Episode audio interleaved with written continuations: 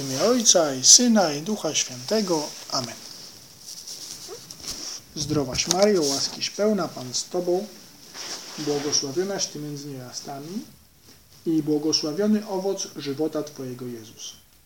Święta Mario, Matko Boża, módl się za nami grzesznymi, teraz i w godzinę śmierci naszej. Amen.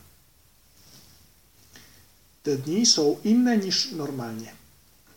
Nie chodzisz do szkoły, są zajęcia, ale nie ma kolegów.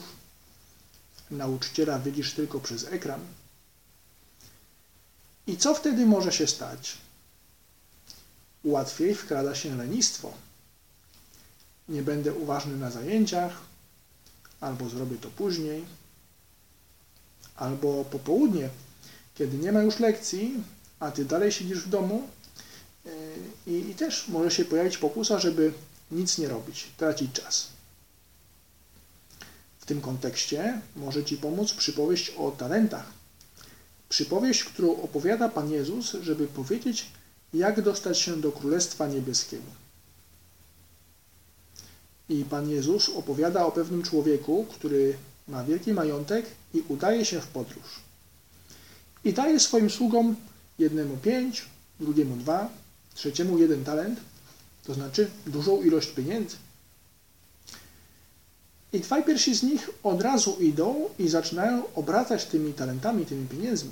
Także przynoszą one zysk. I kiedy przychodzi Pan, oddają mu pieniądze z nawiązką. Ale jest jeden z tych sług, który tylko chowa ten talent, nic z nim nie robi. I Pan, kiedy przychodzi, chwali dwóch pierwszych i upomina sługę, który nic nie zrobi. Pamiętam taką historię z dawnych czasów, na przełomie XVII i XVIII wieku rządził w Rosji car Piotr, zwany później Wielki. W tamtym czasie Rosja prowadziła wojny z Turcją o Krym nad Morzem Czarnym. Rosjanie mieli bardzo dobre wojska lądowe, ale nie mieli floty. Wygrywali na lądzie, ale w pewnym momencie dochodzili do kluczowego portu i nie potrafili go zdobyć. Dlaczego? Port miał potężne mury, których nie można było łatwo sforsować. A ponieważ był to port, a flota rosyjska była słaba, Turcy cały czas mogli dostarczać przez Morze Czarne zaopatrzenie do, do tego portu. Jedzenie, e, prowiant, amunicję. W ten sposób ten port e, cały czas się broni. Historia powtórzyła się parę razy. Wojska Piotra wygrywały na lądzie, ale nie potrafiły zdobyć twierdzy, ponieważ flota turecka cały czas zaopatrywała port. I Piotr mógł powiedzieć: Nie potrafimy.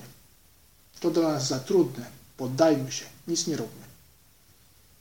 Ale tak nie zrobił. Co zrobił?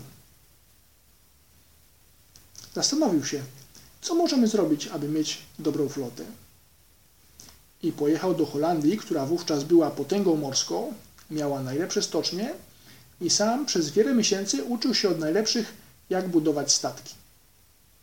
Potem przekazał tą wiedzę budowniczym statków w swoim kraju i zbudowano flotę.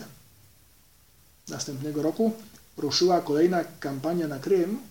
Wojska lądowe pokonały Turków, a kiedy szykowano się do oblężenia portu, oprócz wojsk lądowych pojawiła się nowo wybudowana flota, która odcięła dostęp floty tureckiej i port się poddał. Piotr, zamiast siedzieć bezczynnie, pomyślał, zrobił i udało mu się. Pomyśl, czego nie umiesz, a czego chciałbyś się nauczyć w tym czasie. Co mógłbyś zrobić zamiast siedzieć z założonymi rękami? Po pierwsze lekcje, tak? Bądź pilny, staraj się dobrze wypełniać te wszystkie zadania, które macie ale też inne rzeczy. Może masz jakąś pasję, którą chcesz rozwijać. Może mógłbyś przeczytać jakąś ciekawą książkę o postaci, która cię zainspiruje. Podszkolić jakiś język obcy. Może możesz nauczyć się grać na jakimś instrumencie, albo nauczyć się robić drobne naprawy w domu, których może nauczyć cię tata. Przez okres epidemii masz dużo czasu, który jest skarbem. Pomyśl, Czego mógłby, mógłby się nauczyć, jak to zrobić i wytrwale z chęcią dąż do celu. Celu, którym nie jest tylko nabycie tej czy innej konkretnej umiejętności, ale celu, którym jest Królestwo Niebieskie, które jest dla tych, którzy z miłości do Boga i innych rozwijają swoje talenty. Zdrowaś Mario, łaskiś pełna Pan z Tobą, błogosławionaś Ty między niewiastami i błogosławiony owoc żywota Twojego Jezus. Święta Maryjo, Matko Boża, módl się za nami grzesznymi, teraz w godzinę śmierci naszej. Amen.